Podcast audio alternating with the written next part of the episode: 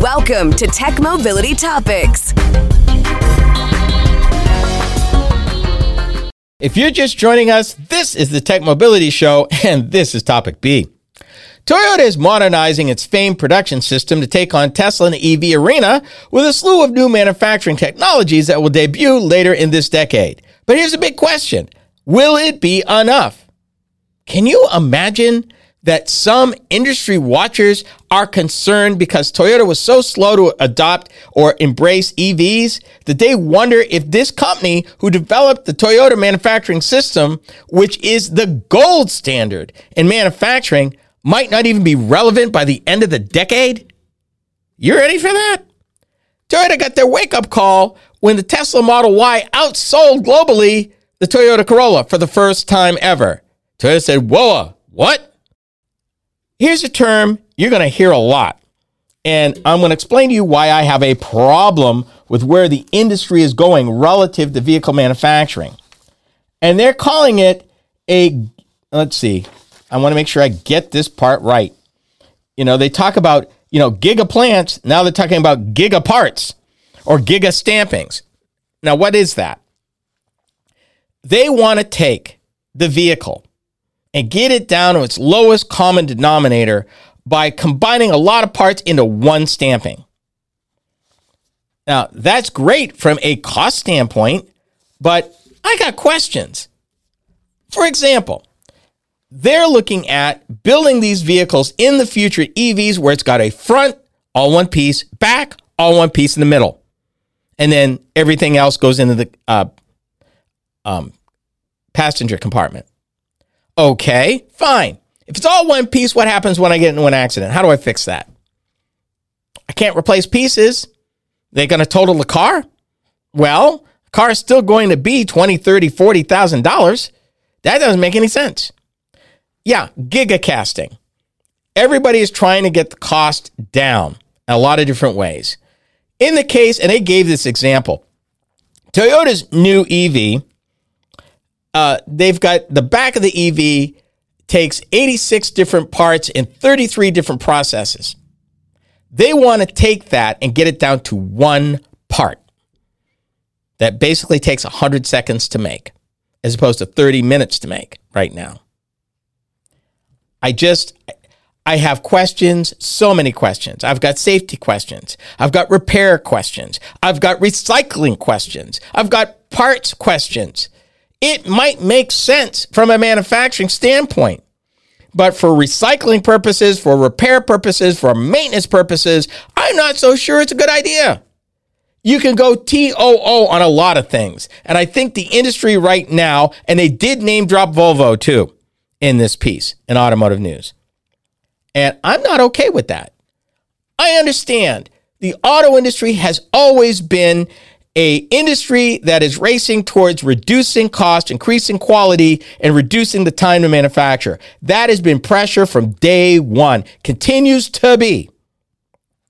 But with our move towards EVs, to our move, maybe someday, who knows, towards autonomous vehicles, what scares me is very often Hollywood imitates real life. Sometimes real life imitates Hollywood.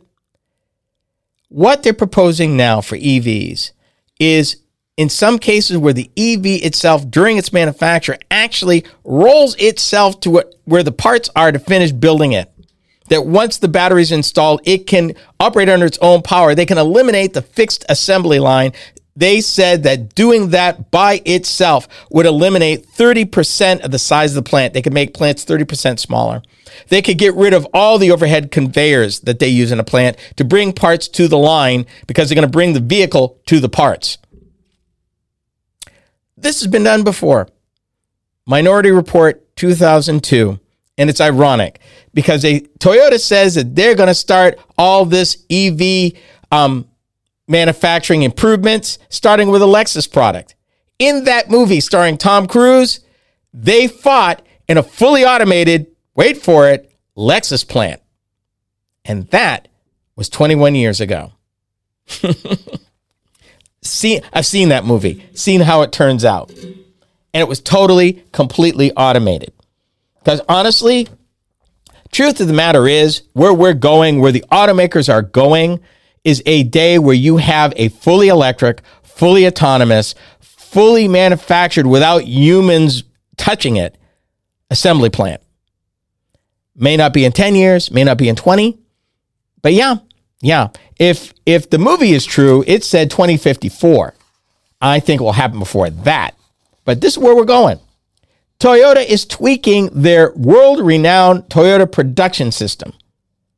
And they believe that they still have some tricks up their sleeve to be competitive and beat Tesla at their own game. Because are you ready for this? According to industry watchers, when it comes to manufacturing right now, the fellow we all bet against not four years ago, as far as manufacturing, automotive manufacturing, is considered better at it than Toyota is.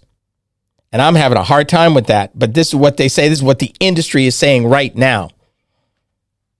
And Tesla just announced in the last six months a way to cut 40% of the cost of manufacturing out of the vehicles they make right now.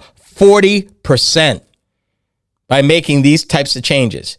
Giga castings and big parts where they get rid of a lot of little parts. And Detroit's been doing that for years, by the way, but not at this scale, not at full component scale.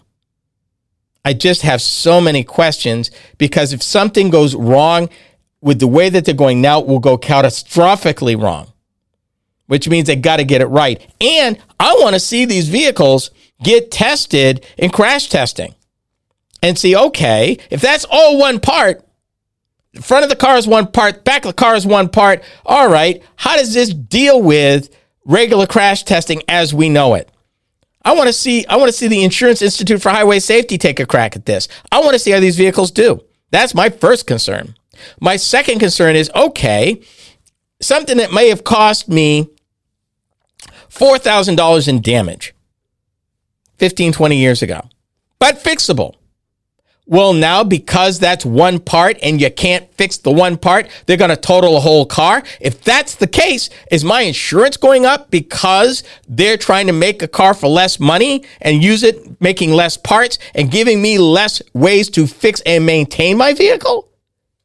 These are my questions as I look at them evolve manufacturing to get development times down, get costs down, get parts more reliable, to do things better, faster, cheaper. That's fine. But there is a limit. There is a point of diminishing returns, I think. And I think they're getting awful close to it. Because once they've eliminated labor, once they've automated the process, how much more can you move out of it? Okay, put together fewer parts.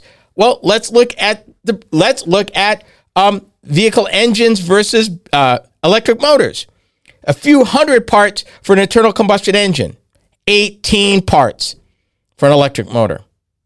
You're already there for that. You're already there. And then, last but not least, and I want to squeeze this in before we go to break, what about recycling? Is that even a thing now? Could it be a thing? With gigacastings? Is that no longer a thing? And if that's the case, what are you going to do end of life with these things? Do they go straight to the crusher? Can you reclaim anything? Will junkyards even have a place? Don't know. So many questions that I don't think they've really thought through yet. So it should be interesting to see how that turns out. We are the Tech Mobility Show.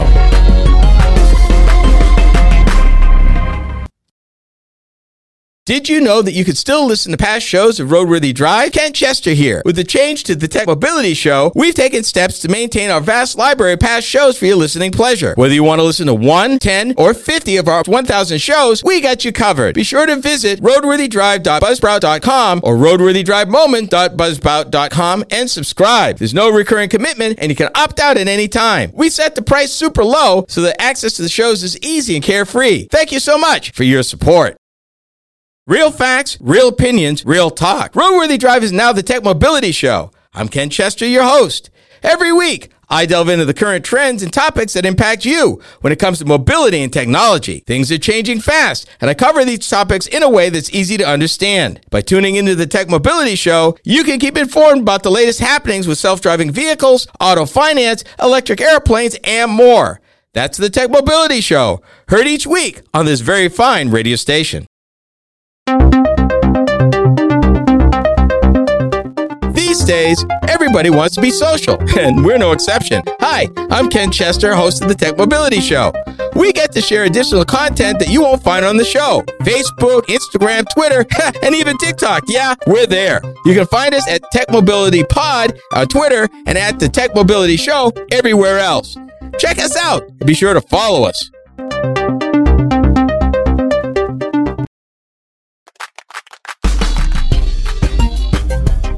Believe it or not, the Tech Mobility Show has a website. Yep.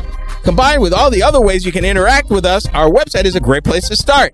Learn more about the host, find us in the news, and even check out where you can hear our programs across the country on the radio. I know, right? Our website is a great place to learn more about us and our programming. Go to techmobility.show for more information.